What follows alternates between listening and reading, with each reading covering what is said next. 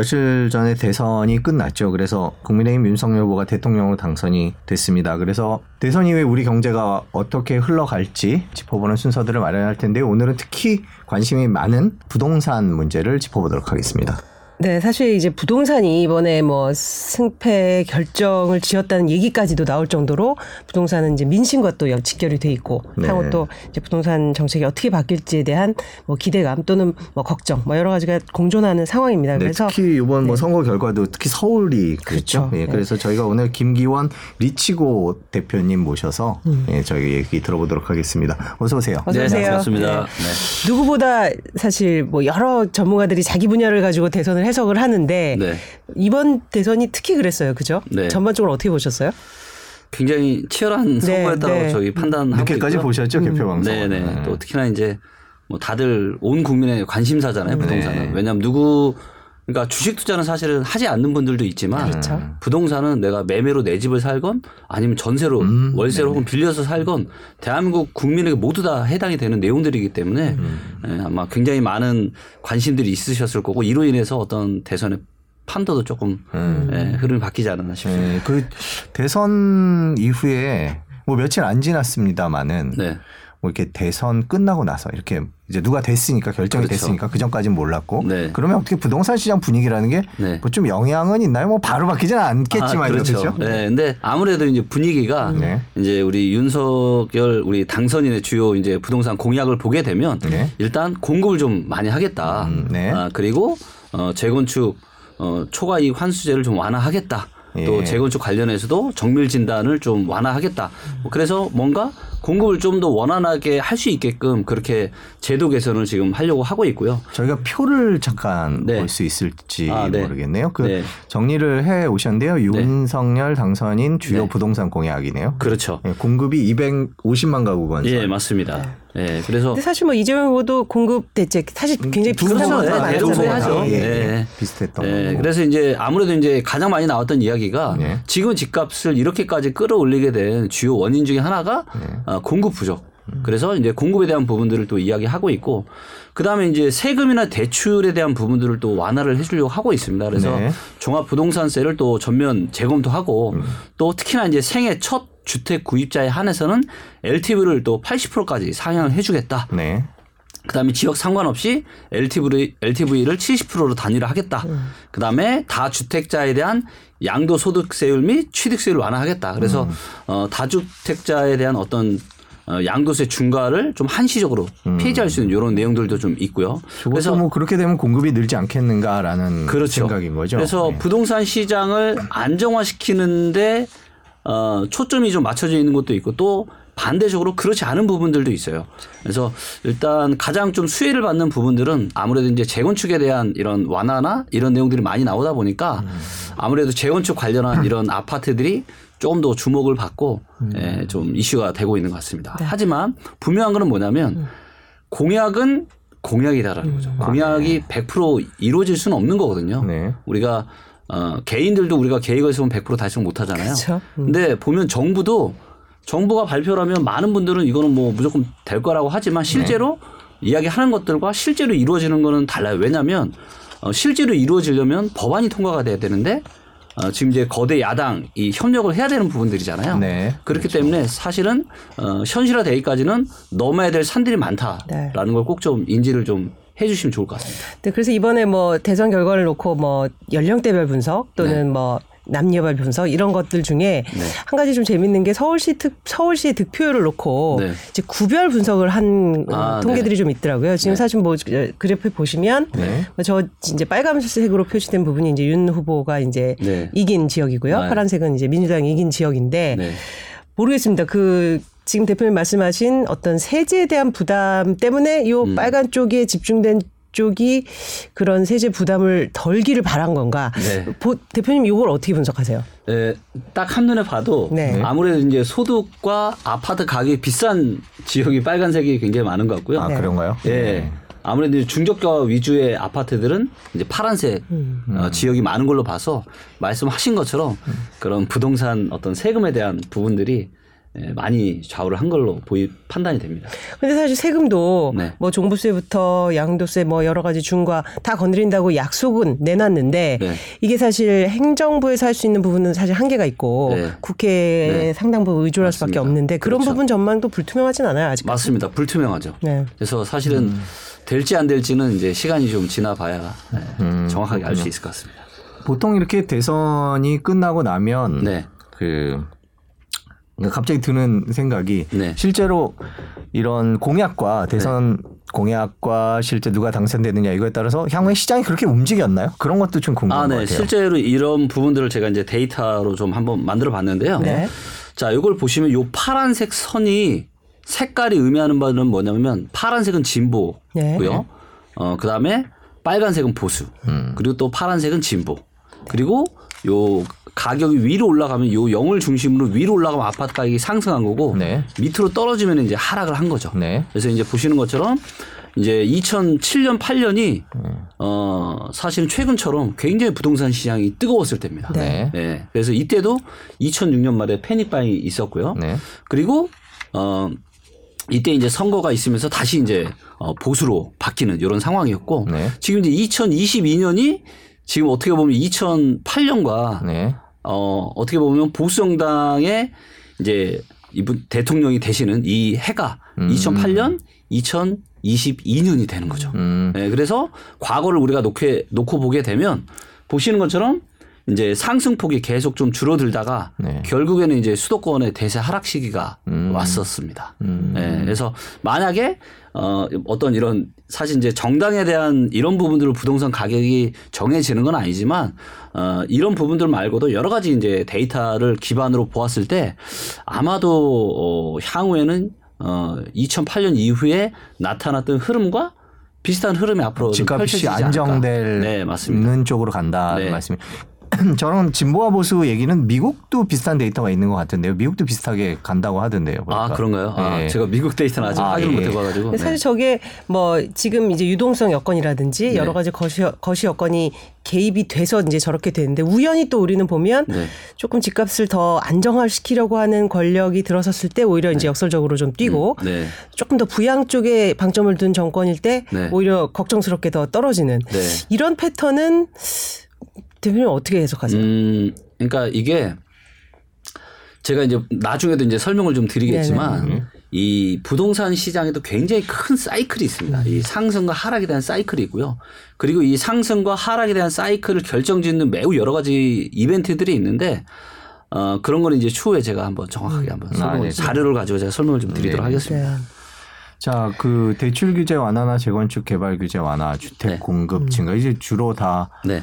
어, 뭐라 그럴까? 딱 그냥 얼핏 보면 네. 음, 이렇게 되면 부동산 가격이 오르는 거야, 내리는 거야. 뭐 이렇게 네. 오르 이렇게 하면 오르지 않을까? 예를 들면 뭐 재건축 같은 경우는 그 단지가 오르는 거 아니야? 뭐 이런 생각이 들기도 하고요. 그렇죠. 대출도 그렇고. 네. 근데 또 뭐 공급이 늘면 줄어들 거 같- 가격이 더 내려갈 것 같기도 하고. 근데 지금 좋은 얘기를 다 넣어가지고 네. 그러니까 안에 이게- 상충이 있어요. 이걸 사실. 저희가 어떻게 맞습니다. 해석해내야 될지가 좀 어려운 좋은 것 같아요. 표현으로 안정 이런 표현을 쓰죠. 네. 네, 맞습니다. 안정. 그러면 네. 가격적으로만 보면 이번 이후의 전망은 어떻게 보세요? 상승세를 탄다 이렇게 어, 봐야 돼요? 일단 이제 정부 이제 우리 윤석열 당선인이 이 말씀한 이제 공약만 가지고 먼저 말씀 네. 공급 공급이 금방 될까요 안 될까요? 아, 공급은 안 되죠. 금방 안 되죠. 예. 물론 이제 의지는 있지만 이게 실제로 아파트가 지어져서 입주까지 하기에는 상당히 오랜 시간이 그럼요. 예, 예. 걸립니다. 못해도 4, 5년은 걸릴 거고요.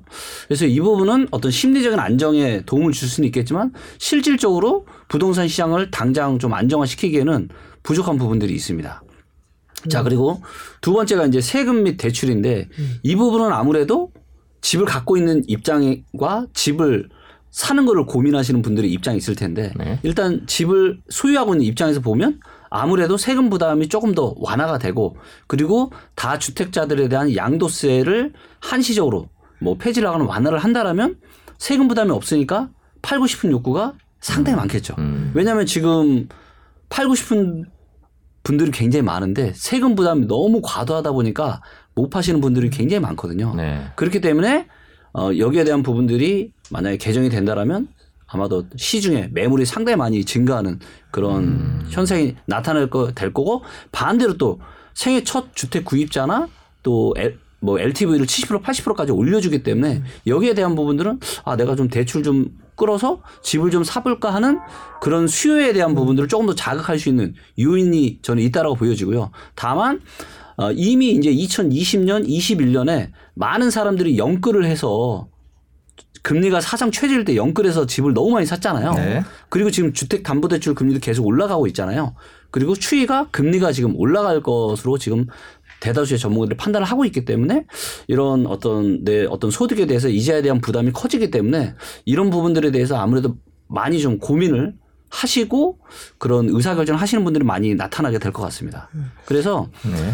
궁극적으로는 풀어도 그러니까 예를 들면 이제 정부에서도 뭐, 뭐 여러 가지 이제 좋은 정책들을 하지만 지금 이제 문제는 뭐냐면 부동산이 이제 너무 많이 과도하게 올랐기 때문에 이걸 좀 진정시켜, 시켜야 된다. 네. 이런 스탠스들이 있잖아요. 네. 그렇기 때문에 이거를 아마 잘 알고 계실 거예요. 그렇기 때문에 부동산 시장이 다시 상승할 정도로 규제를 완화할 것 같지는 않아요. 음. 네. 그러니까 그 전에 이제 너무 많이 오른 가격 때문에 이제 부담들이 저 불만들이 꽤 있었기 때문에 그렇죠. 일단은 좀 하향일진 모르나 어쨌든 지금의 수준보다는 조금 안정 쪽으로 네, 맞습니다. 네, 그래서 네. 다시 부동산 시장이 확 다시 불이 붙어서 이렇게는 만들지 않을 거라는 거죠. 네. 네. 그 5년간 250만 원, 그러니까 좀 어려울 거다 얘기는 하셨는데 네. 이게 뭐 어떤 타임 테이블로 좀 진행이 돼요? 보통 이제 좀 글쎄요, 이게 그러니까 이게 공급을 하는 방법들이 몇 가지가 있- 일단 네. 신도시를 만드는 것들이 있고 그 다음에 이제 재건축이나 재개발을 하는 게 있죠. 네. 근데 재건축 재개발도 이게 금방 되는 게 아니에요. 아 그렇죠. 과정이 기- 예. 상당히 이게 오래 걸리고요. 네. 그래서 아무리 못해도 제가 보기에는 4, 5년 이상의 시간이 그게 신도시건 재건축 쪽이건 그래서 궁극적으로 정부가 의도하는 어떤 주거 시장의 안정화를 가져올 만큼의 공급이 현실화되는 거는 어 아무래도 우리가 생각하는 것보다는 상당히 좀 시간이 좀 걸리지 않을까 그렇게 음. 판단하고 있습니다. 재건축 재개발 언급하셨는데 벌써 어제 이제 재건축 재개발 단지들 기대감에 네, 들썩 맞아요. 뭐 벌써 그런 기사가 나오던데. 네, 매물 그렇죠. 회수 맞습니다. 뭐 주요 단지 술렁 뭐 이런 네. 것들이 나오고 네, 있어요. 그럼요. 이게 이제 재건축 재개발이 아마 말씀하신 심리에 가장 영향을 많이 받을 것 같은데 맞습니다. 실제로 좀좀 탄력을 받을까요? 어, 탄력을 받을 것 같습니다. 네. 하지만 그 탄력이 길지 못하고 음. 아마도 3개월에서 6개월 정도 약발이 갈 것 같고요. 음. 그리고 그 이후에는 다시 본질적인 어떤 시장으로 이제 회귀가 돼서 음. 어, 그러니까 어, 아파트 시장에 이제 올라갈 때 가장 맞바지에 가장 많이 올라가는 아파트 단지들이 재건축 아파트들이에요. 음. 왜냐하면 재건축 아파트들의 가치는 뭘로 결정되면 새 아파트로 타, 바뀌, 바뀌었을 때. 그래서, 어, 이 아파트 가격이 올라갈수록 이 재건축에 대한 이 이익이 기하급수적으로 증가합니다. 음. 네, 그렇기 때문에 이런 그 재건, 그 항상 시장의 끝바지에는 이제 재건축 아파트들이 많이 올라가는데 반대로 시장이 하락기가 오잖아요? 그러면 어떤 아파트 단지들이 가장 많이 떨어지냐? 바로 재건축 아파트들이 가장 많이 떨어져요. 왜? 아파트 가격이 떨어지면서 사업성이 급속도로 안 좋아져요. 음. 네. 그렇기 때문에 어, 올라갈 때도 가파르게 올라가지만 내려갈 때도 다른 아파트보다 훨씬 더 가파르게 내려가는 그런 특징들이 있다. 주식 시장으로 따지면 약간 성장주 비슷한 아, 네, 네. 그런 느낌이군요. 네, 그럴 수 있죠. 그럼 네. 지금 곳곳에 이제 재건축 단지, 재개발 단지가 있는데 뭐 네. 노원, 뭐 목동도 여기도 그렇고요. 네. 또 강남 쪽도 있고 네. 뭐 어느 쪽 들이 그러니까 조금 그러니까 윤석열 후보의 공약에 따르면 그동안 재건축이 잘 진행이 안 됐던 분, 부분이 좀 해소가 되는 지역들이 어느 쪽이라고 봐야 돼요? 뭐 아무래도 이제 네. 어, 이 노후도를 보면 가장 네. 이제 음. 어, 아파트들이 늙은 아파트들이 많은 데가 이제 어 노원구 음. 이런 쪽이 이제 오래된 아파트들이 굉장히 많이 있고 그다음에 압구정 쪽에 또 굉장히 아, 오래된 그렇죠. 아파트들이 네. 많이 있습니다. 그래서 어 사실 아파트 노후도를 보면 이 압구정동 쪽과 그다음에 노원구 쪽이 상당히 심각하거든요. 네. 근데 이제 어떤 이 용적률을 좀, 좀 봐야 되는데 대지집은 이런 가치들을 보면 아무래도 이제 노원구 쪽은 아파트 가격이 그렇게 비싸지 않잖아요. 그렇, 그렇기 때문에 아파트가 비싸지 않기 때문에 사업성이 아무래도 이제 강남 쪽보다는 좀 떨어지는 부분들이 있고 그래서 아마 주목을 받는다라면 뭐 이제 압구정도 아주 오래된 이 아파트들이 좀 주목을 받지 않을까 판단합니다. 음, 그렇군요. 지금 저희가 이제 계속 향후 전망을 얘기를 하고 있는데 지금 분위기는 어떻습니까? 시장의 지금 현재 분위기도. 아, 예. 지금 시장의 분위기를 이제 어 거래량과 이제 실거래가 데이터로 말씀을 좀 드리면 네. 어, 요게 이제 그 거래량 데이터거든요. 수도권에. 네. 그래서 이제 보시면 어, 지난 한 2006년부터 어, 지금까지 큰 거래량이 세 번 정도 터졌어요. 2006년 말에 한 번 터졌고요. 그다음에 2015년 초에 한 번 터졌고 2020년 초중반 2021년까지 거래량이 터졌어요. 음. 근데 2006년에 뭐 때문에 저렇게 급증했었어요? 예, 2006년에는 네. 어, 떤일 때문이냐면 바로 이제 영끌 거래. 아, 저 이때도 2003년부터 정부가 아, 아파트 가격을 어, 규제를 했거든요. 네, 그렇죠. 예, 정부가 규제를 시작하니까 규제를 하니까 못 올라갈 거야라고 생각했는데 음. 계속 올라가니까 대중들이 더 이상 지금이라도 안 사면 영원히 못 살 것 같은 그렇죠. 공포에 휩싸여서 영끌 거래를 한 거예요. 음. 네, 그게 이제 데이터로 명확하게 나오는 거고 네. 그리고 이제 영끌 거래가 나타났다는 건 뭐냐면 반대로 누군가는 그만큼 판 거예요. 네. 네. 엄청나게 많은 사람들이 저만큼 판 거거든요. 네. 왜 팔았을까요? 차익을 노리기 위해서. 아무래도 고점이라고 네, 판단했기 때문에 거죠. 판단했겠죠. 네, 음. 그리고 2006년 말 이후로 2007년 초중반부터 고가 아파트가 이미 떨어지기 시작을 했고요. 네. 그리고 2008년 중순까지 어 인천이나 이제 수도권 외곽으로 그 불이 퍼졌다가 네. 금리가 터지면서 급격하게 이제 식어갔고 음. 보시는 거죠. 영, 영끌 거래에 터졌다는 얘기는 무슨 얘기냐면 더 이상 살 수 있는 사람이 있다 없다? 없다. 별로 없다. 그렇기 때문에 거래량이 출렁출렁하면서 이렇게 내려오게 되는 거예요. 자, 그리고 2015년에 터진 이 거래량은 또 뭐냐? 반대요, 반대. 무슨 얘기냐면 수도권이 바닥 찍고 본격적인 상승을 시작한 게 2015년이거든요. 네. 그러니까 바닥을 찍은 건 2013년 10월 달에 정확하게 바닥을 찍고 아주 미세하게 조금씩 우상향을 하고 있었어요. 그리고 2014년 말에 이제 3법이 통과되면서 2015년부터 본격적으로 이제 수도권 아파트가 올라가면서 이런 거래량이 터진 거였고요. 그리고 최근에 또 2020년, 21년 초반까지 이 터진 거래량이 뭐냐? 어, 영끌 거래량이 터졌는데 거기에 코로나가 터졌잖아요. 네. 그래서 집에? 유동성이 많이 풀리고 맞습니다. 금리가 초저금리 1.25에서 0.5%까지 금리를 급격하게 낮추고 그리고 그러다 보니까 자산 시장에 엄청난 거품이 생기게 되고 정부가 또 임대차 3법까지 2020년 7월 말에 통과를 시키니까 완전 사람들이 패닉이 빠져버린 거죠. 음. 그러면서 보시는 것처럼 이때 영끌 거래량보다 최- 이때 영, 최근에 영끌 거래 훨씬 더 많죠. 왜? 코로나와 임대차 3법이라고 하는 과거에는 없었던 누구도 예상하지 못했던 이런 일이 생겼기 때문에 훨씬 더 많은 대중들이 영끌을 해서 산 거예요. 그러니까 이런 미래의 가수효까지 싹 다 끌어다가 이때 거래량이 터진 거예요. 네. 자 그러다 보니까 그러다 보니까 보시는 것처럼 지난 역대 어, 2006년부터 평균 월 평균 거래량이 얼마나 2만 2천 건 정도 돼요. 네. 근데 지금 2021년 12월 달에 몇 건이냐면 6,300건이에요. 그러니까 이 정도 거래량은 보시는 것처럼 지난 2006년 이후로 금융위기 때 금리가 가장 심각하던 때 이후로 거래는 가장 없는 수준이거든요. 네. 음. 그만큼 지금 심각한 왜? 더 이상 살 수 있는 여력이 있는 사람이 없으니까. 음. 대출까지 받기고. 그렇죠. 네. 자, 그리고 광역시를 보게 되면 그러니까 네. 고평가된 곳이 수도권만이 아니라 광역시도 상당히 고평가돼 있어요. 음. 광주, 대구, 대전, 부산. 그나마 이제 광주가 조금 그나마 좀 괜찮은 편이긴 한데 네. 자, 보시면 여기도 고점에서 영끌 거래량 터졌죠. 네. 그리고 거래량이 급습 급격도로 줄어들고 있죠. 그래서 이 고평가된 지역들은 분명히 거래량이 지금 급속도로 줄어들고 있는데 반대로 상대적으로 괜찮은 지역들. 제가 이제 데이터로 봤을 때 19년 말 2020년 초반부터 이제는 무조건 올라갈 수밖에 없다라고 주장했던 곳. 강원도, 경남, 경북, 전북, 충남, 충북. 예, 여기 여섯 곳은 그동안은 계속 하락하다가 2020년 초중반부터 바닥 찍고 올라가기 시작했거든요. 네. 바닥 찍고 올라가면서 거래량이 늘었죠. 네. 바닥 찍고 거래량이 올라간다는 얘기는 뭐예요? 이제 상승의 본격적인 신호탄.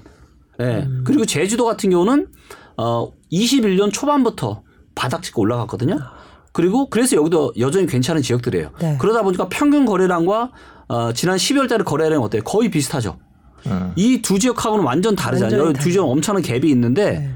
여기는 거의 차이가 없어요. 즉 뭐다 여기는 여전히 시장이 여기는 좋다. 음. 그래서 우리가 어, 대부분의 분들은 그냥 뭉뚱그려서 통으로 얘기하는데 데이터가 좋은 점은 뭐냐면 지역별로 정확하게 분리를 할 수가 있어요. 지금 정확하게 말씀드리면 어, 이런 지방 시장은 여전히 거래량이 활발하고 좋다. 하지만 수도권과 상당수 광역시는 없다. 음. 그리고 이것들이 실제 가격으로도 보여집니다. 네. 어, 부동산 가격에는 굉장히 여러 가지 것들이 있어요. 그러니까 실거래 가격이 있고, 그 다음에 한국 부동산원에서 발표하는 지수 통계 데이터가 있고, 네. 그 다음에 KB 부동산에서 발표하는 또 통계 데이터가 있어요. 근데 이게 데이터마다 다 좀 다릅니다. 네. 근데 이제 어 제가 이 한국 부동산의 실거래 가격 지수를 가져온 이유는 뭐냐면 얘는 데이터가 좀 통계를 내는 데이터도 좀 늦어요. 지금 이제 3월 달인데도 아직도 12월 달 데이터가 최신 데이터인데 얘가 좋은 이유는 뭐냐면 실제 거래된 실거래된 그 가격을 가지고 통계를 만든 거예요. 네. 그렇기 때문에 어, 현재 시장 상황을 가장 잘 보여주는 데이터라고 할 수가 있고 자 보시면 경기도 이미 꺾이고 있죠. 네. 12월 달이니까 11월, 10월 경기도 10월 달에 고점 찍고 떨어지고 있고 인천도 11월 달 고점 찍고 세종 같은 경우는 뭐 21년 5월 달에 이미 고점 찍고 계속 떨어지고 있고요. 그 추세를 보기에 되게 좋은 그래프네요. 맞습니다. 예. 그리고 서울 떨어지고 있고 대전 떨어지고 부산 떨어지고 대구 떨어지고 즉 지금 이렇게 떨어지고 있는 지역들 여기는 거래량이 급감하는. 예, 거래량도 급감하면서 가격도 떨어지고 있는 상황이고요. 반대로 거래량도 여전히 활발하면서 어, 여전히 괜찮은 지역들이 많이 있는 지방 지역들 보시면 충북 계속 올라가고 있죠. 광주, 강원, 충남, 전북까지는 계속 다 올라가고 있어요. 그 다음에 울산은 조금 내려왔고 경북도 뭐 아직 좋은 흐름이고 경남이랑 제주도는 살짝 어, 올라오다가 좀 보합 보이고 있고 전남도 보합입니다. 그래서 분명히 아 수도권 광역시와 그다음에 지방시장은 조금 흐름이 다르구나라는 걸 정확하게 알 수가 있고 그다음에 아 그러면 12월 달까지인데 그러면 지금은 3월인데 최신 데이터 없냐 그래서 제가 어, 이 최신 데이터를 보여주는 게 KB 부동산, 한국 부동산원의 주간 데이터인데 어, 이 두 데이터가 어떻게 차이가 있냐면 KB 부동산은 공인 중개사분들이 가격을 입력하는 거예요. 네. 그러다 보니까 호가 위주예요.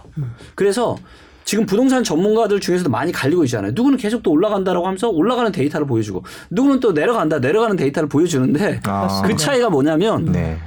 호가 위주다 보니까 KB 부동산 데이터는 시장 현재 시장 상황보다 항상 좋아요. 음. 그렇겠죠? 네. 네. 근데 실거래가 위주로 한국 부동산 실거래가 위주예요. 그래서 자 보시면 지난 1월부터 2월 말까지 떨어진 데가 어디냐면 세종 제일 많이 떨어졌고 세종, 대전, 대구, 경기, 서울 여기가 지금 전국 평균 상승률보다 낮은 지역들이에요. 네. 그다음에 세종 한국 부동산은 데이터를 보면 세종, 대구, 대전, 경기, 서울, 전남, 울산, 인천 이 지역들이 지금 또 안 좋은 지역들이고요.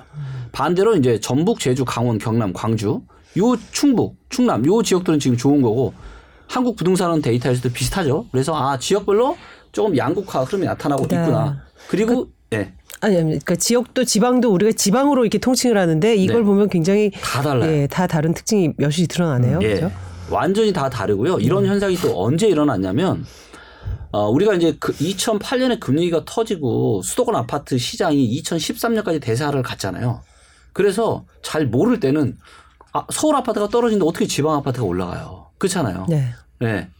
왜냐하면 서울에 그렇죠. 직장도 많고 인구도 많고 돈이 다 여기 있는데 서울이 떨어지는데 주식으로 따지면 대장주가 떨어지는데 어떻게 어 소형주가 올라가냐 이런 패턴인데 실제로 데이터를 보면 수도권이 떨어질 때 지방 아파트 시장은 엄청 많이 올랐어요. 음. 근데- 항상 그렇게 예상과 똑같이 네. 가는 건 아니라는 그렇죠. 말씀이군요. 근데 지금도 또 지방 아파트 시장은 여전히 양호한데 음.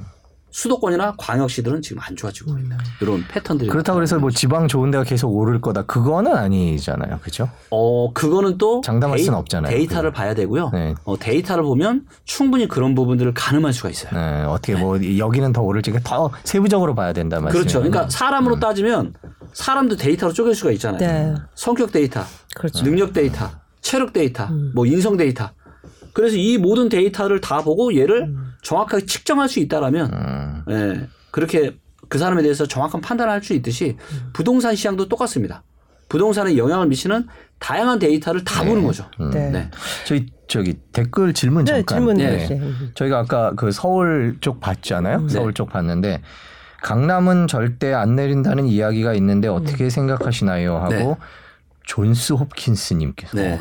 JH님께서 네. 예, 올려주셨습니다. 네. 어떻게 생각하세요? 자, 어, 그러면 수도권 아파트 시, 그러니까 서울 아파트가 떨어진 적이 있었을까요, 없었을까요? 있었죠.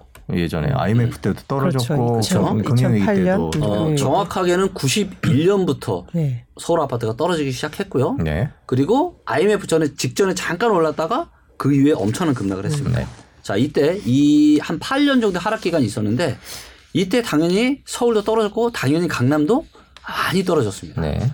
자, 그리고 또 최근에 하락기인 2008년부터 2013년까지의 어, 수도권 데이터를 보면 네. 강남이 또 많이 내려갔어요. 그래서 그 기간에 전국에서 가장 많이 떨어진 지역 중에 하나가 어디다?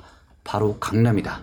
그래서 많은 분들이 강남 불패론을 이야기하시는데 네. 강남 불패론의 정확한 팩트는 뭐냐면 강남은 떨어진다가 아니라 강남은 가장 비싸기 때문에 가장 대한민국에서 가장 비싼 지역은 영원히 강남일 수밖에 없다라는 거에 필패론인 거지. 강남 아파트는 영원히 떨어지지 않는다 그 필패론이 아니다라는 거죠. 아, 네. 네.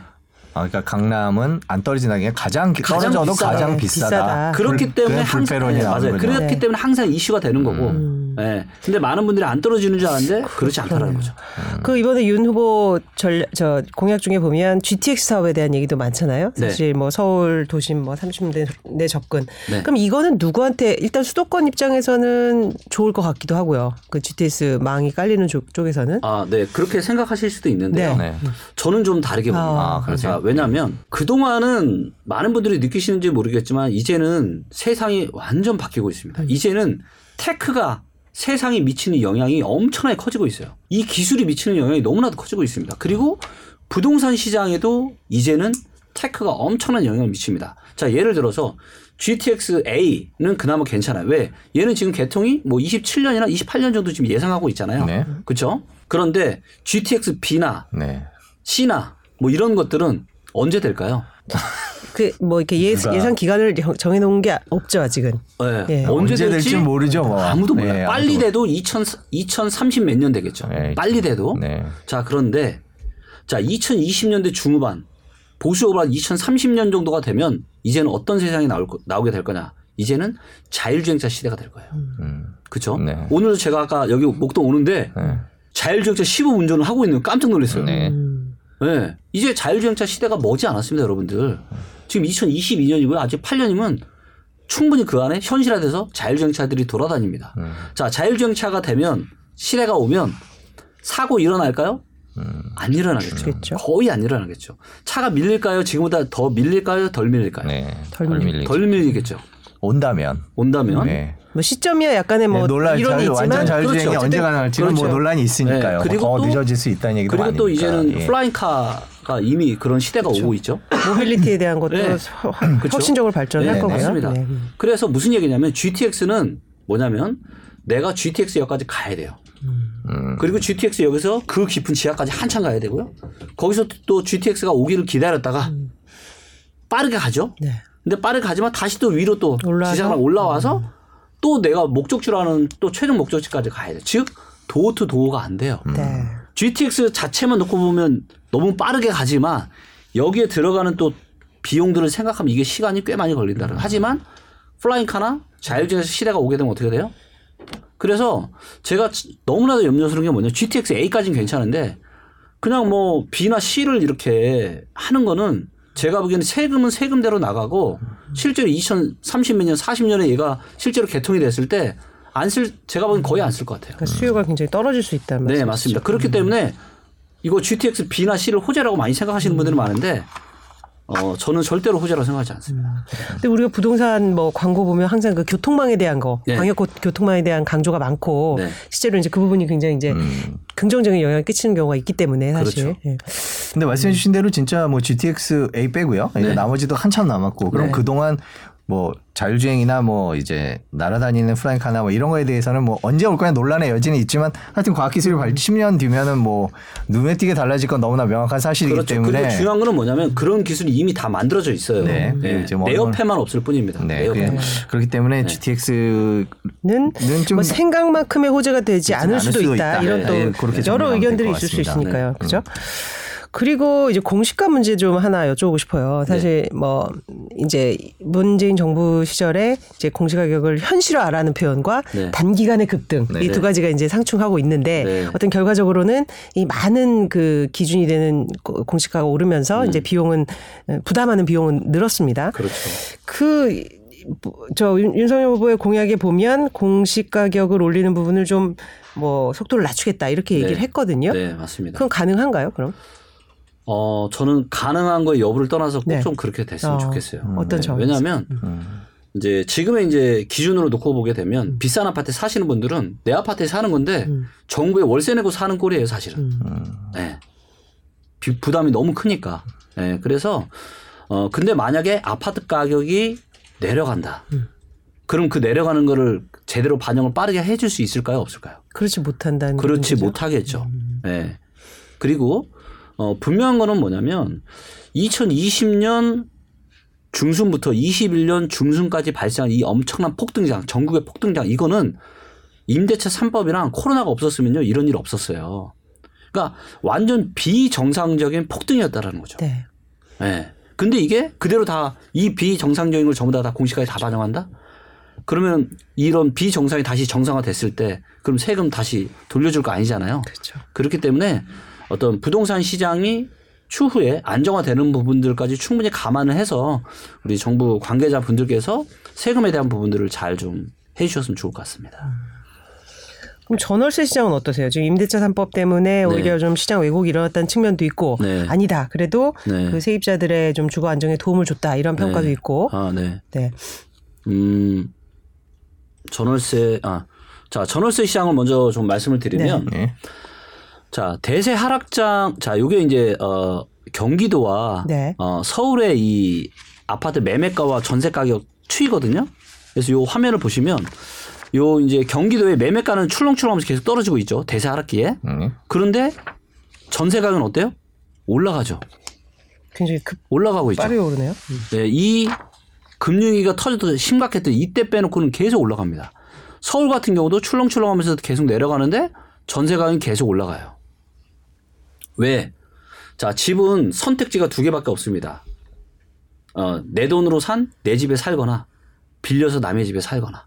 근데 매매 시장이 안 좋아요. 대세 하락장이에요. 사람들이 매매를 할까요, 안 할까요? 안 하죠. 그럼 이 수요가 다 어디로 몰리죠? 전부 다 다 전월세 수요로 몰릴 수밖에 없겠죠. 예. 그렇기 때문에 어, 전월세 수요, 수요로 몰리기 때문에 전월세는 상승할 가능성이 많다. 하지만 하지만 이런 부분도 감안해야 되는 게 뭐냐면 향후 입주 물량이 많다면 전월세도 하락할 가능성이 많아요. 자, 그러면 지금 전국에서 어, 입주 폭탄이 많은 데가 어디냐? 자, 이거는 보시면 어, 10년 대비 신규 입주 물량 비율이라고 해서 네. 10년 동안에 지난 10년 동안에 대구의 아파트가 100채가 들어섰다라면 얘가 지금 55.5란 얘기는 뭐냐면 앞으로 3년 동안 55채가 들어서는 거예요. 10년 동안 100채가 들어섰는데 3년 동안 50, 55채가 들어 얼마나 많은 입주물량이 쏟아지는 거예요. 그렇죠? 그렇기 때문에 대구 같은 경우는 제가 21년 4월 달부터 강력하게 경고를 했었고 지금 매매 전세 다 떨어지고 있습니다. 자, 인천 같은 경우도 45.7이에요. 상당히 높아요. 네. 그래서 인천도 입주 물량이 상당히 많다. 그렇기 때문에 여기도 전월세 시장이 약세를 보일 가능성이 많다. 그리고 부산, 충남 여기도 상대적으로 조금 있는 편이죠. 네. 자, 하지만 지금 입주 물량이 없다 없다 하는 서울도 지금 18.8 정도 됩니다. 물론 이제 어 10분의 3이니까 30 정도가 정상이니까 18.8은 좀 낮은 수준이긴 해요. 네. 근데 훨씬 더 낮은 지역들이 있죠. 어디예요? 제주, 세종. 경부, 충북, 경남, 전북, 강원 그리고 이 지역들은 아까 데이터에서 제가 어, 세종 빼놓고는 다 좋은 지역이라고 제가 말씀드렸죠. 네. 그러네요. 일치하네요. 네, 음. 여기는 입주 물량마저 없어. 그러니까 이 시장은 어떻게 된다? 당연히 전월세가 올라갈 가능성이 여기보다 훨씬 더 많은 거죠. 네. 그러네요. 네. 그래서 어 일단 수도권 전체로만 놓고 보면 수도권은 경기도가 있고 경기도 23.1이죠. 그다음 서울 18.8이죠. 인천이 45.7이에요. 그래서 수도권 전체적으로 보면 입주 물량이 생각보다 작지 않습니다. 예. 그래서 뭐 많은 분들이 뭐 아유 지금 뭐 서울의 입주 물량 작으니까 계속 올라갈 거야라고 이야기하시죠. 네. 자, 그런데 서울에 사시는 분들이 일자리가 서울에만 있을까요? 지방에도 많고. 아니죠. 아니, 즉, 아니, 제가 무슨 말씀을 드리고 싶냐면 수도권은 다 연결되어 있다는 얘기예요. 광역 교통망으로. 그렇죠? 그렇기 때문에 서울에 직장이 있어도 경기도 사시는 분들, 인천에 사시는 분들 많아요. 그렇죠? 네. 그렇기 때문에 서울의 입주 물량만 가지고 얘기하는 거는 틀릴 가능성이 많다. 네, 그래서 서울, 경기도, 인천 이 교통이 서로 어, 다 엮여져 있는 이 지역들의 전체적인 입주 물량을 가지고 이야기하는 게 정확하다. 네. 그리고 요 데이터를 좀 보여드리면 지금 요게 이제 경기도 아파트 입주 물량이거든요. 네. 네. 보시는 것처럼 11년, 12년, 13년 어땠어요? 저주했네요. 굉장히 적었죠. 그 다음에 17, 18, 19년 입주 물량 어땠어요? 굉장히 많았죠.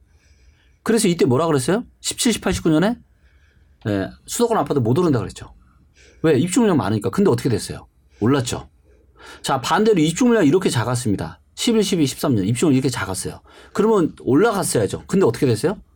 떨어졌잖아요. 자, 경기도 전체로 볼까요? 수도권 전체로. 자, 수도권 전체 입주 물량인데, 자, 보시는 것처럼 2001년, 2년, 3년, 4년, 5년까지 입주 물량 많았죠? 입주量평균보다 많았거든요. 네. 자, 근데 이때 수도권 아파트 올랐어요, 안 올랐어요? 올라갔죠. 엄청 많이 올라갔습니다. 자, 11, 12, 13년 입주 물량 역사적으로 봤을 때 가장 작죠. 가장 작아요. 근데 수도권 아파트 떨어졌어요, 안 떨어졌어요? 떨어- 떨어졌어요. 아, 떨어졌죠. 그때. 네, 떨어졌어요. 입주 물량이 이렇게 작은데도 떨어졌더라고요.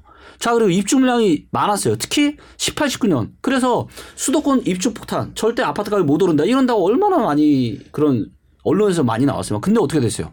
올라 버렸잖아요. 자, 앞으로 입주 물량 보자고요. 올해, 내년, 내후년. 자, 입주 물량이 작아요? 이때보다, 이때보다 많죠?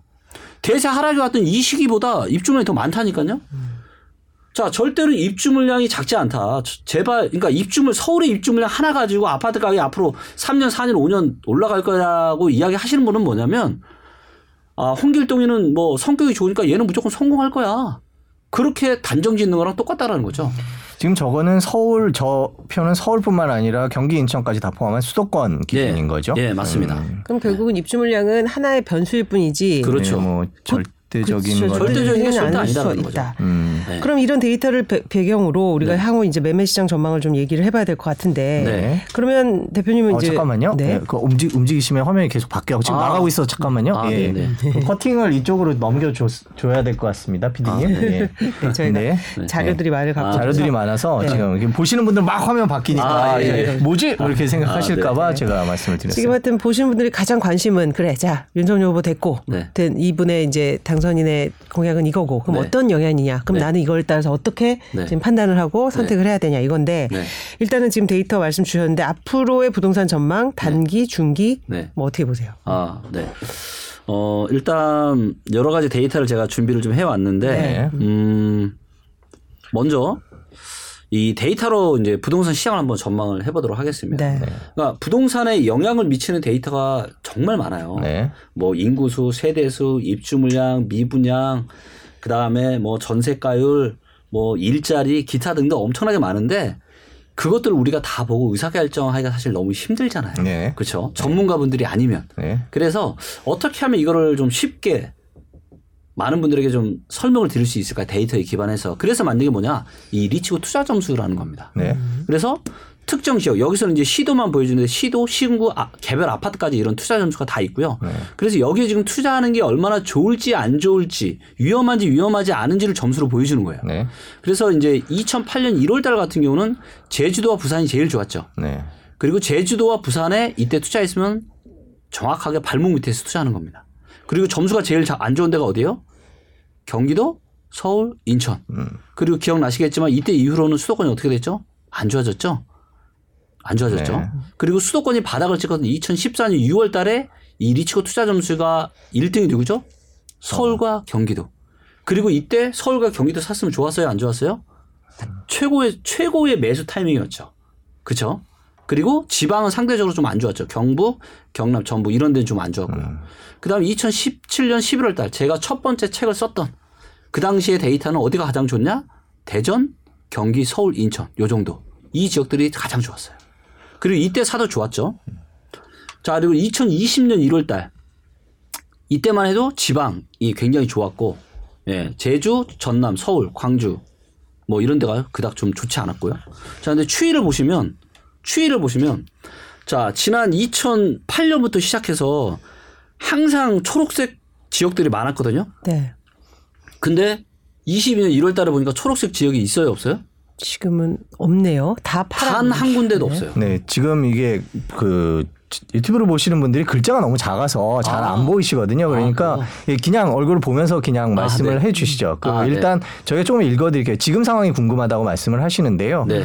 2022년 1월에는 그러니까 이게 위로 갈수록 투자 점수가 좋은 거죠. 좋은 네, 거죠. 좋은 거예요. 뭐 그럼 네. 제가 한번 읽어드리겠습니다. 경북, 경남, 전북, 강원, 충북, 충남 다 지방이네요. 네. 그리고 저 궁금하실 텐데 경기가 어디 있나요? 11등, 네, 11등. 서울이 12등, 네. 인천은 제일 마지막에 있네요. 네. 네. 17등에서 네. 뭐 이- 투자하기에는 그렇게 수도권이 적절치는 않아 보인다라는 거를 보여주시고 네. 맞습니다. 있는 것 같네요. 그래서 이건 네. 역사상 데이터로 봤을 때 역사상 단 한 번도 없는 전국적으로 지금 다 고평가. 왜? 어, 코로나로 인한 유동성과 초저금리가 네. 엄청난 투자 광풍을 몰아왔고 전국적 고평가 그 말씀이 그렇죠. 맞네요. 예. 그 다음에 임대차 3법이 또 전세가를 완전 엄청나게 급등시켜 버렸고 전세가 급등하니까 매매가를 또 다시 밀어 올려 버린 거죠. 그래서 이 그 누구도 예상하지 못했던 이 두 가지의 초유의 문제들 때문에 이런 대한민국 부동산 시장이 역사상 가장 지금 고평가 국면에 있다라고 보시면 되고요. 자, 그러면 얘가 이제 뭐 그러면 앞으로 이제 얼만큼 떨어질 거냐 그렇죠. 아, 이런 또 이슈가 있을 텐데 이것도 정확하게 데이터로 그러니까 우리가 이런 거죠 데이터가 맞다 틀리다를 떠나서 저는 데이터는 뭐랑 똑같냐 등대와 똑같다고 봅니다 우리가 투자의 바다를 항해하는데 등대 없이 항해하는 건 어때요 어렵죠. 굉장히 위험하죠. 위험하죠 예. 근데 등대가 있으면 이 등대를 등대 삼아서 내가 음. 안전하게 항해를 할 수가 있겠죠 자 그래서 여러 가지 이런 데이터들을 제가 어, 직접 만들어 봤는데 네. 어, 첫 번째 데이터를 보겠습니다. 네. 네. 첫 번째가 이제 GDP 대비해서 전국의 아파트 시가총액을 비교한 겁니다. 네. 이거를 만들게 된 계기는 뭐냐면 우리가 주식 시장에서 버핏 지수라고 해서 워렌 버핏이 GDP와 주식시장 시가총액을 가지고 비교한 데이터가 있고 이거 이것이 어, 주식의 고평가나 저평가를 판단하는 상당히 유용한. 지표다. 그래서 이거를 아 그럼 부동산에 이게 없을까 해서 제가 만들어 봤고요. 네. 자 이제 보시면 요 파란색 선이 GDP고 네. 요 주황색 선이 아파트 시가총액입니다. 근데 보시면 지금 아파트 시가총액이 GDP 대해서 몇 배 고평가예요? 9.8배. 9.8배. 네, 9.8배 고평가 되어 있고요. 평균보다 몇 프로 고평가 되어 있냐면 63% 고평가 되어 있습니다. 그럼 평균까지 떨어지려면 얘가 몇 프로 하락해야 되냐면 39% 하락해야 돼요. 아, 저거는 상상만 해도 조금 아찔한 그렇죠. 그렇죠. 그리고 시가총액의 상당수는 어디다? 서울, 경기도, 음. 그리고 인천, 그리고 광역시. 네. 그래서 이제 아까 데이터에서도 말씀드렸지만 네. 그 지역들이 이미 하락하고 있고 좀 안, 상당히 고평가되어 있거든요. 네. 그래서 좀 위험한 그런 수준이라고 좀 보여지고. 그렇죠. 그러면 네. 39%까지 떨어져야 지금 데이터상으로는 또 획인데 네. 그럼 사실 충격이 만만치 않기 때문에 네. 그렇게 되지는 않을 거잖아요, 사실은. 뭐 여러 가지 정책을 그거는 그 누구도. 알수 아, 없죠. 그건 알수 예, 없다. 왜냐하면 사실 그런 게 가능했으면 네. 뭐 IMF 때 집값이 그렇게 떨어지고 금리 위기 때 그렇게 집값이 떨어질 수 없잖아요. 근데 그런 일들 항상 십몇 년마다 한 번씩 발생했거든요. 예. 근데 그렇게 네. 그 크게 떨어지는 거는 이제 뭐 네. 세계적인 경제 위기라든지 네. 그런 물론 이제 지금도 금리가 계속 오르고 뭐 몇 년 뒤에는 어떻게 될지 네. 알수 없는 상황이긴 한데 네. 뭐 아니 왜냐하면 보신 분들이 지금 당장 39%가 떨어져 네. 뭐 이제 그렇게 생각하실까 봐 그런 수준은 아, 아닌 그렇진. 않고요. 네. 만약에 떨어진다 하더라도 네. 상당히 오랜 기간을 두고 네, 그렇죠. 4년, 네, 5년, 그래서, 6년 정도의 기간을 두고 서서히 출렁출렁하면서 떨어질 거예요. 음, 출렁출렁. 근데 급락은 뭐 저렇게 확 떨어지는 급락 거나 아유 그렇게 떨어질 일은 IMF나 금리 같은 아, 그렇죠. 초유의 그런 네. 사태가 발생하지 않는 이상은 절대로 그렇게 급락을 할 수는 없고요. 네, 출렁출렁하면서 네. 그럼 대표님 말씀으로 보면 네. 그 이제 유동성이 풀려서 저금리에 이제 빚을 내서 네. 뭐 본인이 갚을 수 있으면 사실 괜찮지만 어쨌든 부담은 되니까 네. 이런 영끌족 입장에서는 좋은 소식은 아니에요, 그죠? 좋은 소식 아니죠. 예. 네. 어떻게 대응을 해야 될까요? 사실은 대응에 대한 답이 없죠. 어. 네, 그건 없죠. 네. 왜냐하면 그러니까 저 제가 이제 참 안타까운 게 뭐냐면 네. 원래 집은 인생에서 가장 비싼 구매 의사 결정이잖아요. 네. 제일 비싼 거예요. 그래서 무서워서 못 사요. 음. 자 예를 들면 14년에 수도권 아파트 시장이 바닥이었다 5억이라고 쳐볼게요. 5억이었어. 근데 얘가 15년에 6억이 된 거예요. 네. 자 1억이나 올랐잖아요.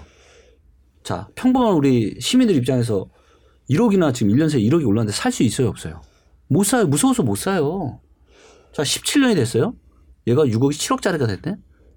무서워서 또 못 샀어요. 그리고 입주 폭탄이 있고 정부가 본격적으로 규제하니까 아 이제는 좀 못 올라가겠구나 이러고 있는데 이제 7억짜리가 8억, 9억, 10억까지 계속 올라가 버리는 거예요. 자 그러면 이제 어떤 마음이 들어요? 아 지금 안 사면 못 사겠구나. 그렇죠. 못. 지금 안 사면 내가 진짜 큰일 나겠구나 이거 벼락거지 되겠구나. 그런 공포에 그러니까 공포에 떠밀려서 사는 거예요. 공포에 떠밀려서 그 전에는 겁내서 못 사다가 이제는 공포에 떠밀려서 사, 사는 거거든요. 근데 그렇게 공포에 떠밀려서 살 때 엄청난 거래량이 터지는 거예요. 누군가는 그 다 판단 말이에요. 그렇기 때문에 그렇기 때문에 데이터가 맞다 틀리다를 떠나서 데이터를 보게 되면요. 언제가 저평가 됐는지를 정, 그러니까 데이터가 99% 이상의 확률로 알려줄 수 있는 건 뭐냐? 지금이 무릎 밑인지 허리쯤인지 어깨 이상인지는 확실하게 알려줄 수 있어요. 그리고 인생에서 가장 비싼 내 집 마련은 언제 하는 게 좋아요? 무릎, 밑- 무릎 밑에서 그리고 허리 정도에서는 해도 돼요. 왜? 올라갈 게 많으니까 떨어져도 괜찮으니까. 예, 근데 지금은 지금 요 이 데이터는 또 통화량 대비한 데이터인데요. 네. 자, 무슨 얘기냐면 이 파란색이 시중의 M2 통화량이고요. 빨간색이 아파트 시가총액이에요. 자, 부동산은 기본적으로 계속 올라갈 수밖에 없어요. 왠지 아세요? 통화량이 계속 증가하니까. 그렇죠. 인플레도 있고. 그렇죠. 인플레가 반영이 되는 게 통화량이거든요. 네. 돈에 돈이 계속 풀리니까 인플레이션이 발생하는 거예요. 그리고 보시는 것처럼 최근에는 통화량이 올라간 속도가 더 가팔라졌죠. 코로나 때문에. 자, 그런데 아파트 그래서 아파트는 어- 어떻게 돼요? 엎치락 뒤치락 하면서 통화량이랑 거의 비슷하게 왔다고요, 지금. 자, 그런데 코로나랑 임대차 3법 때는 어떻게 됐어요? 격차가 2007년 의 고점보다 훨씬 더 많이 올라갔죠. 이 격차가 엄청나다고요. 그러니까 통화량이 느는 속도보다 아파트 시가총이 느는 속도가 훨씬 더 빨랐다고요. 그래서 얘가 지금 몇 프로 고평가돼 돼 있냐면 47%. 이 데이터로 놓고 보면 지금 몇 프로 빠져야 되냐? 32% 빠져야 통화량 수준까지 빠져요. 자, 그런데 때로는 통화량보다 아파트 시가총이 더 밑에 있을 때가 있어요. 언제? 2004년에 그랬고요. 그다음에 2013, 14, 15년에 그랬습니다.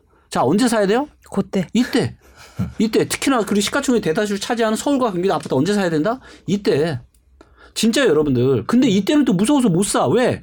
계속 내려가니까 더 내려갈까봐 무서워서 못 산단 말이에요 13, 14, 15년에 얼마나 많은 사람들이 주저주저 했습니까 그러니까 저는 이런 게 너무 안타까운 거예요 그리고 제가 뭐 데이터를 가지고 부동산 시장을 뭐 이걸로 가지고 뭐 투자해서 돈 벌자 이런 이런 게 아니라 어, 사실 그동안 시장은 어, 그동안은 이 부동산 시장은 정부의 비대칭성이 너무 심했어요.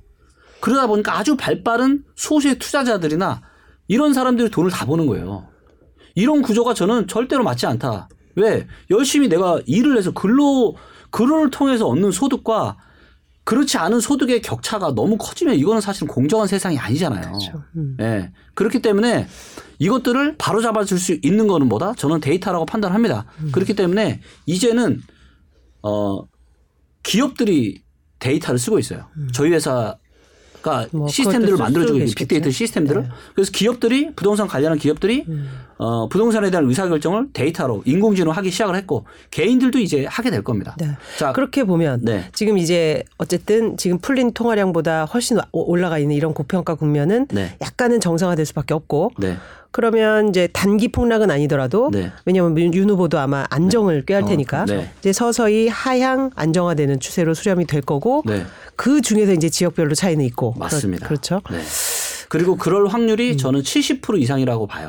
이렇게 이렇게 완만하게 하지만 하지만 십몇 년마다 한 번씩 또 상당한 또 crash가 한 번씩 왔거든요. 음. 네. 네. 우리가 원- 원하고 원치 않고 그런 일들은 발생을 했어요.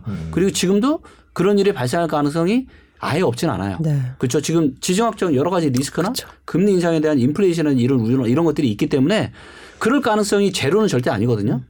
그렇기 때문에 우리 우리는 항상 최악을 감안해서 자산에 대한 의사결정을 해야 되는 거잖아요. 왜? 내 전 재산은 거의 대다수기 때문에 그 래서 그런 부분들을 좀 보수적으로 잘 아, 생각을 좀 해보시고 데이터를 등대 삼아서 의사결정. 지금 진입하시려는 어, 분은 그러니까. 조금 네. 기다려야 기다려야죠. 당연히 네. 기다려야죠. 당연히 기다려야 되겠네요. 네. 네. 내집 마련을 해야 되겠다라고 네. 생각하시는 분들은 무조건 기다려라. 일단 기다려라. 무조건 기다려야죠. 네. 자, 지금까지 내 집 마련 못 하신 분들은 왜 못 하신 거예요?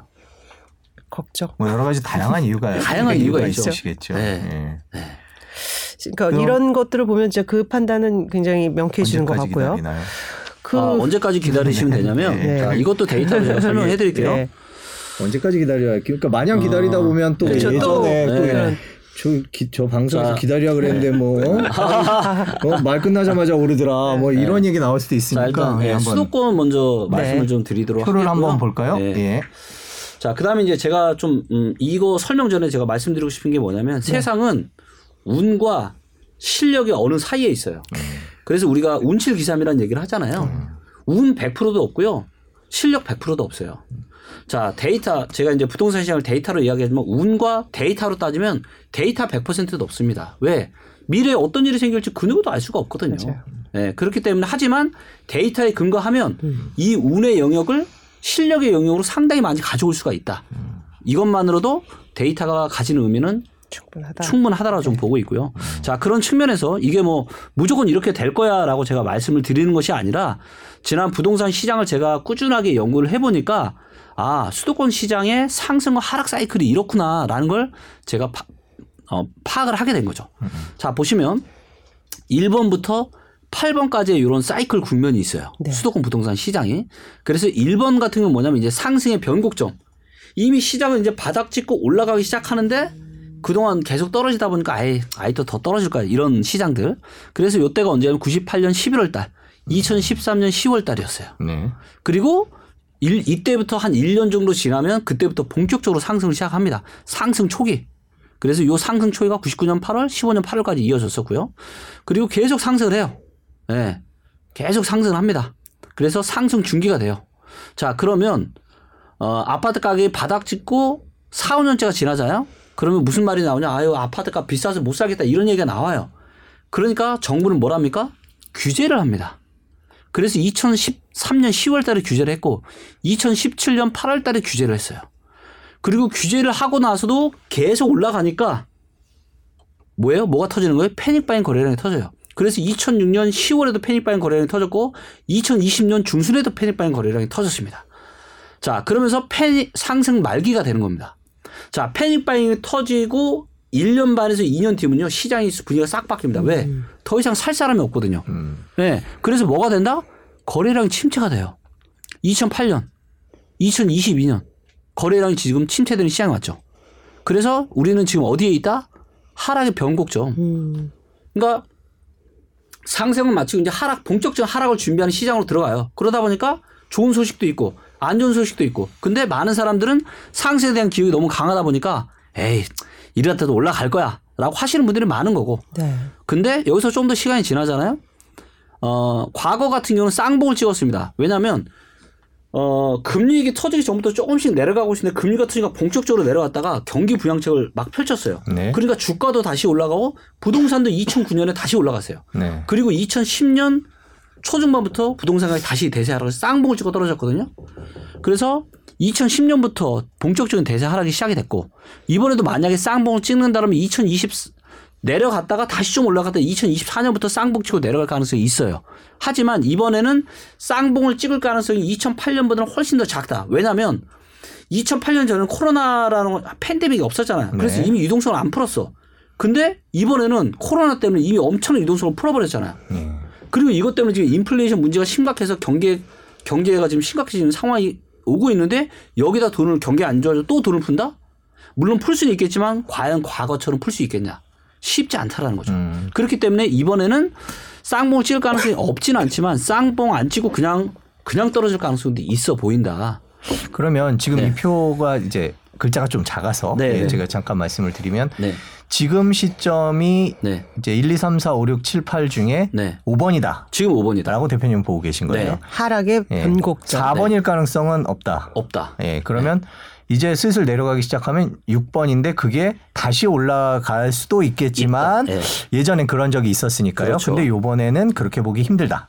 그럴 가능성이 좀 더 작다. 작다. 예, 예. 예, 그리고 우리. 저 시청자분들이 이거 좀 화면이 작아서 네. 그러면 이 자료를 제가 드릴 테니까 음. 뭐 시청자분들에게 이렇게 배포를 좀 하셔도 네. 괜찮을 것 같고요. 저희가 밑에다 자료를 연결을 해놓도록 네, 하겠습니다. 네.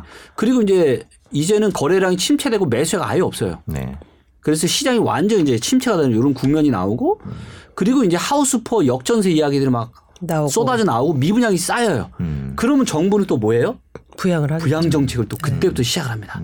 그리고 정부가 부양 정책 하고 1년 1년 반 지나면 또 시장 분위기가 바뀌어요. 그래서 그렇게 해서 이제 과거에는 2013년 10월 달에 바닥을 찍었고요. 그래서 요 패턴이 그대로 비슷하게 된다라고 보면 2027년 정도에 바닥 찍고 다시 이제 올라갈 가능성이 있다. 2027년. 네네. 그런데 5년, 5년 남았네. 그런데 정확한 거는 데이터는 계속 바뀌잖아요. 네. 그래서 바뀌는 데이터들을 계속 보면서 음, 그렇죠. 좀 판단을 지금 하시면 현재 데이터를 놓고 볼게 저희가 오늘 이제 그렇죠. 빅데이터로 부동산을 네. 바라보고 있는데 네. 지금 현재 데이터로는 2027년쯤 되면 그 언저리쯤 바닥. 가면 바닥일 것 같은데 네. 뭐 예를 들어서 다른 상황 금리라든지 그렇죠. 경제 상황이라든지 이런 게 정책에 예, 달라지면 있고. 이게 그럼요. 그래프가 더 가파라질. 수도 있고 더 가- 그렇죠. 예, 완만해질 맞습니다. 수도 있는 거고요. 그리고 또 뭐가 있냐면 정부가 지금 250만 원 공급한다 그러잖아요. 만에 하나 이거는 진짜 만에 하나입니다. 네. 이 하락의 끝바지에 입주 포탄이 터지잖아요. 네. 그러면 하락 기간이 훨씬 더 길어질 거예요. 아, 그러니까 공급이 그때 확 몰, 나오- 하락장 끝에 그렇죠. 공급이 몰리면 더 내려갈 그렇죠. 그러니까 말씀이시죠? 2017, 18년에 입주 폭탄이 있었는데 그때는 뭐예요? 상승하는 중간에 아. 중간에 입주 폭탄이 터졌기 때문에 이거는 힘이 있는 거예요. 버티는 힘이. 근데 안 그래도 지금 다리 힘이 살살 풀려가지고 지금 쓰러지기 직전인데 거기 입주 폭탄이 터진다. 아. 그러면 진짜 시- 상당히 심각한 상황이 발생할 수도 있다.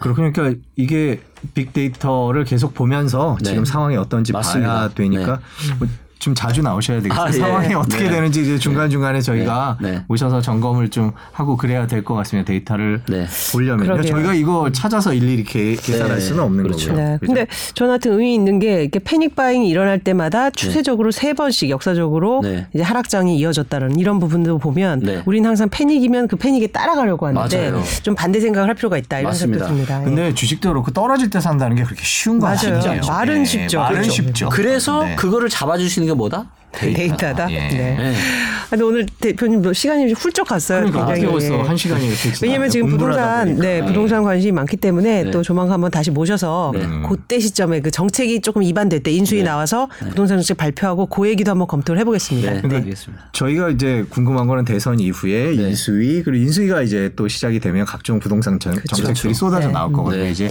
그렇게 되고 취임 전에 이제 시장이 어떻게 반응하는지 음, 네. 데이터 한번 볼 수 있는 시간 마련 해 주셨으면 네, 좋겠습니다. 알겠습니다.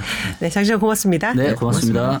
네, 저희 한 시간 동안 부동산 시장 현재 어떻고 예전에 어땠고 앞으로 어떻게 될지 전망을 해봤습니다. 변수가 워낙 많은 게 부동산 시장이고요. 저희가 말씀드린 내용을 참고하셔서 개인적으로 연구를 하시는 게 맞는 것 같아요. 네. 어떻다 뭐 그렇죠. 이렇다 저렇다 예상하기 너무 힘든 네. 게 부동산 전체이고요. 특히 세계 경제가 최근에 뭐 금리 인상, 인플레이션 그리고 네, 러시아의 우크라이나 침공 그래갖고 여러 가지 변수들이 참 많고요. 유가도 많이 올랐고요. 네. 맞습니다. 그래서 고려해야 될 점들이 많아 보입니다. 정부가 내놓은 공, 새로운 정부가 내놓은 공약을 얼마나 지킬 수 있을지도 또 세계 경제 상황에 따라 급변하니까요. 계속 저희는 어, 여러분께 보탬이 될 수 있는 내용을 음, 계속 꾸준히 전해드리도록 네. 저희 하겠습니다. 월스트리트에서는 오늘은 부동산 봤는데 또 다른 뭐 일반 뭐 경제 정책, 거시 정책, 또 다른 금융 정책 이런 새 정부의 그 영향에 따라서 어, 계속해서 분석을 해보겠습니다. 네, 장시간 감사합니다. 예, 다음 주에 뵙. 시청해주셔서- 시청해주셔서 감사합니다. 감사합니다. 다음 주에 뵙겠습니다.